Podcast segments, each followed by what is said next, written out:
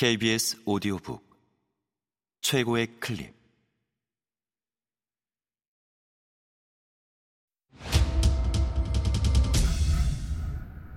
KBS 오디오북.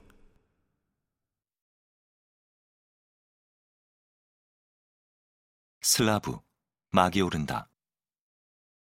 김주연 지음 성우 송대선 읽음.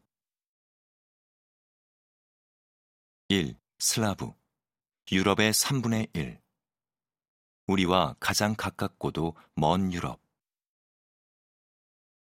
슬라브라는 말을 들으면 누군가는 몇몇 나라를 떠올리고 누군가는 어떤 지역을 떠올리고 또 누군가는 특정 민족을 떠올린다. 그만큼 이 단어는 복합적인 대상을 뜻하면서 다양하게 쓰여왔는데 일단 기본적으로는 민족의 개념이라 할 수 있다. 하지만 하나의 민족이라고 보기에는 언어와 지역, 종교와 풍습이 서로 너무 다르고 또 오랜 세월 다양한 주변 민족들과 끊임없이 섞여왔기 때문에 단일 민족의 개념이라기보다는 하나의 거대한 민족 문화권으로 보는 것이 좋을 듯하다.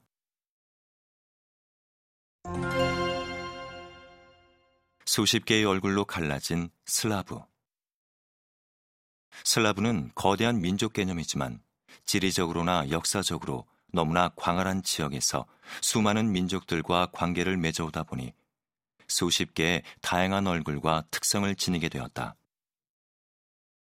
새하얀 피부에 은색에 가까운 금발을 지닌 슬라브인이 있는가 하면 투르크계와 섞여서 짙은 갈색 머리와 눈동자를 지닌 슬라브인도 있다.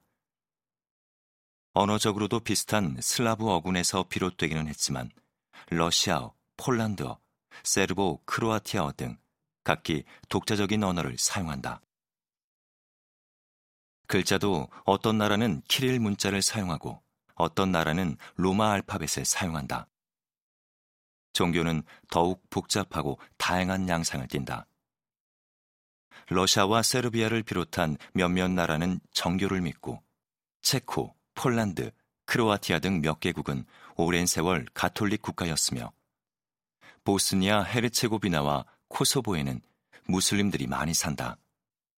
이는 모두 유럽과 아시아 사이에 위치한 슬라브의 지리적 조건과 기독교와 이슬람 세계의 접경 지역이라는 문화적 조건으로 인해 생긴 결과물이자 역사적으로 이 지역에서 유독 치열한 분쟁이 끊이지 않은 이유라 할 수 있다.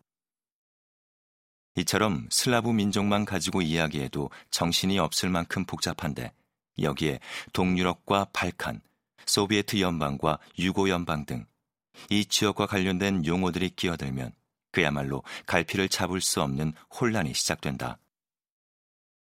흔히 동유럽과 발칸을 슬라브와 혼용해서 쓰지만 사실 동유럽과 발칸은 지리적 개념이고 슬라브는 민족적 개념이라 범주가 다르다.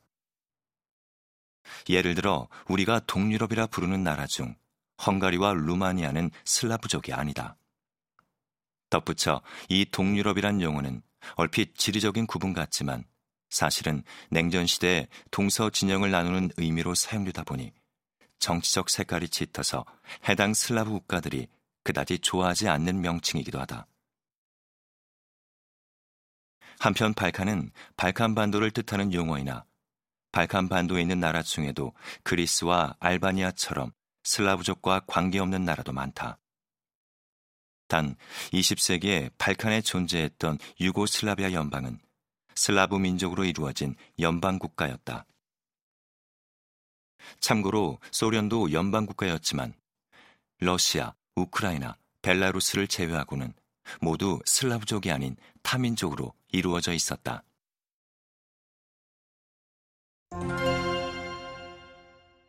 지리적으로 가깝지만 심리적으로 먼.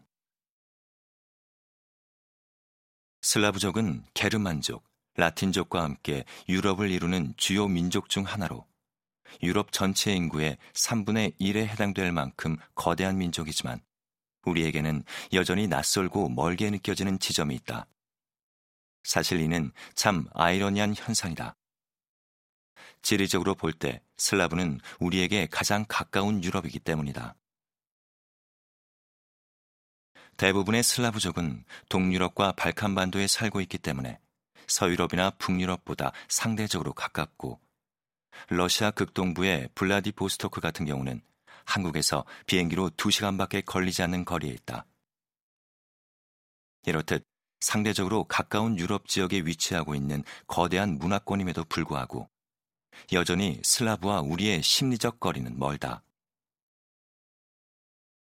슬라브 국가 대부분은 냉전 시기 소련과 유고 연방을 필두로 한 공산주의 진영에 속해 있어 사회 문화적으로 교류가 적었던 데다 이데올로기 구도가 사라진 후에도 이른바 철의 장막에 쌓인 미지의 나라들이란 이미지가 강하게 남아 있었기 때문이다.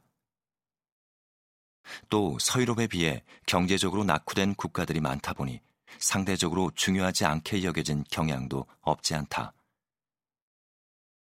근래 들어 슬라브 국가들과 정치, 사회, 문화적으로 다양하고 긴밀한 네트워크가 확대되고 있기는 하나 강대국 러시아와 관광 명소인 체코나 크로아티아 정도를 제외하고는 여전히 많은 이들에게 슬라브 국가들의 존재감은 미미한 편이다. 이는 도서관에만 가도 금방 느낄 수 있다.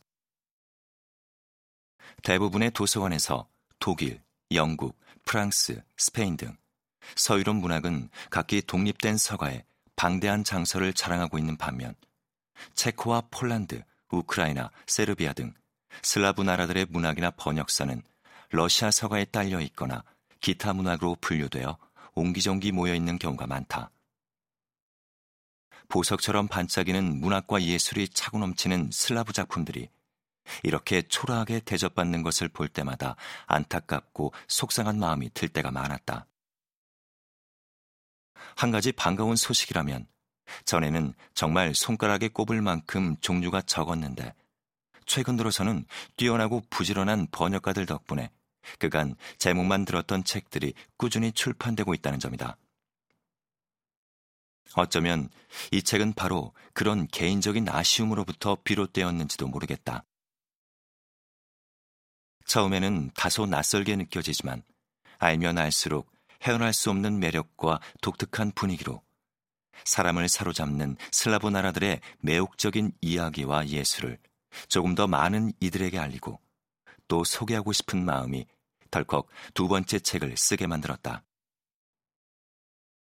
이 책은 슬라브 국가들에 대한 전문적인 역사서나 학술서도 아니고 동유럽 발칸으로 분류되는 이 지역 나라들에 대한 관광 안내나 여행서도 아니다.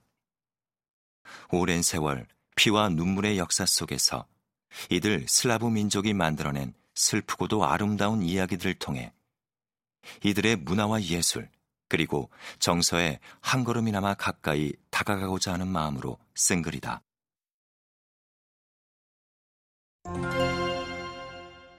무대로부터 시작된 여정. 이야기라고 했지만 이는 단순히 문학만 의미하는 것은 아니다. 오히려 개인적으로 슬라브 예술에 대한 관심과 흥미는 도서관 서가가 아니라 어두컴컴한 극장으로부터 시작되었다.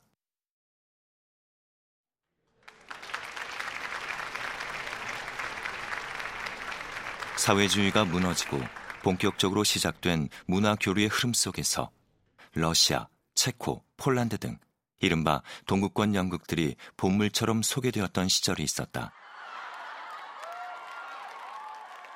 현실적인 측면에서는 당시 서유럽이나 영미권 극장보다 이들의 초청 비용이 상대적으로 덜 든다는 것도 하나의 이유였겠지만 결과적으로 그동안 몰랐던 동구권 연극 강국들의 어마어마한 무대와 압도적인 에너지를 두 눈으로 확인하고 온몸으로 체험할 수 있는 값진 경험이었다. 기존의 해외 공연에서 접했던 세련된 무대 예술과는 다른 거칠고 뜨거우면서 생생한 무언가가 살아 숨쉬는 이들의 무대는 연극에 대한 고정관념을 무너뜨릴 만큼 강렬하고 매혹적이었다. 그렇게 시작된 슬라브 예술에 대한 애정과 관심은 이후 문학과 영화, 음악과 미술 등 다양한 방면으로 뻗어갔고 더 알면 알수록 모든 예술이 따로따로 존재하는 것이 아니라 모두 이어져 있으며 그 뿌리는 그들의 치열하고 비극적인 역사에 있다는 사실을 깨달을 수 있었다. 그래서 이 책의 모든 챕터들은 개별적인 한 나라 혹은 한 작품을 소개한다기보다는 하나의 도시와 관련된 역사적 사건과 그에 대한 기억할 만한 이야기들을 함께 엮어서 소개하는 방식으로 이루어졌다.